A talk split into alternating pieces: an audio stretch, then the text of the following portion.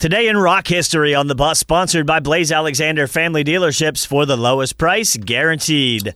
Here's a look at today, October 9th in rock history.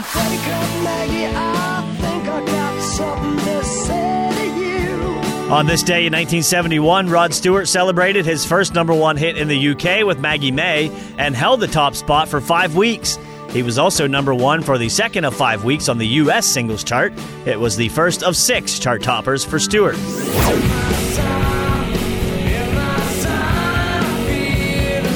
Today in 1993, Nirvana's third and final album, In Utero, debuted at the top of the Billboard album charts.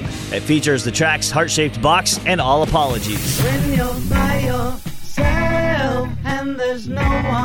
And October 9th is quite a popular birthday among rock stars, starting with Jackson Browne, who turned 75 today. The late Who bassist John Entwistle was born today in 1944, and the late Beatles singer songwriter John Lennon was born today in 1940.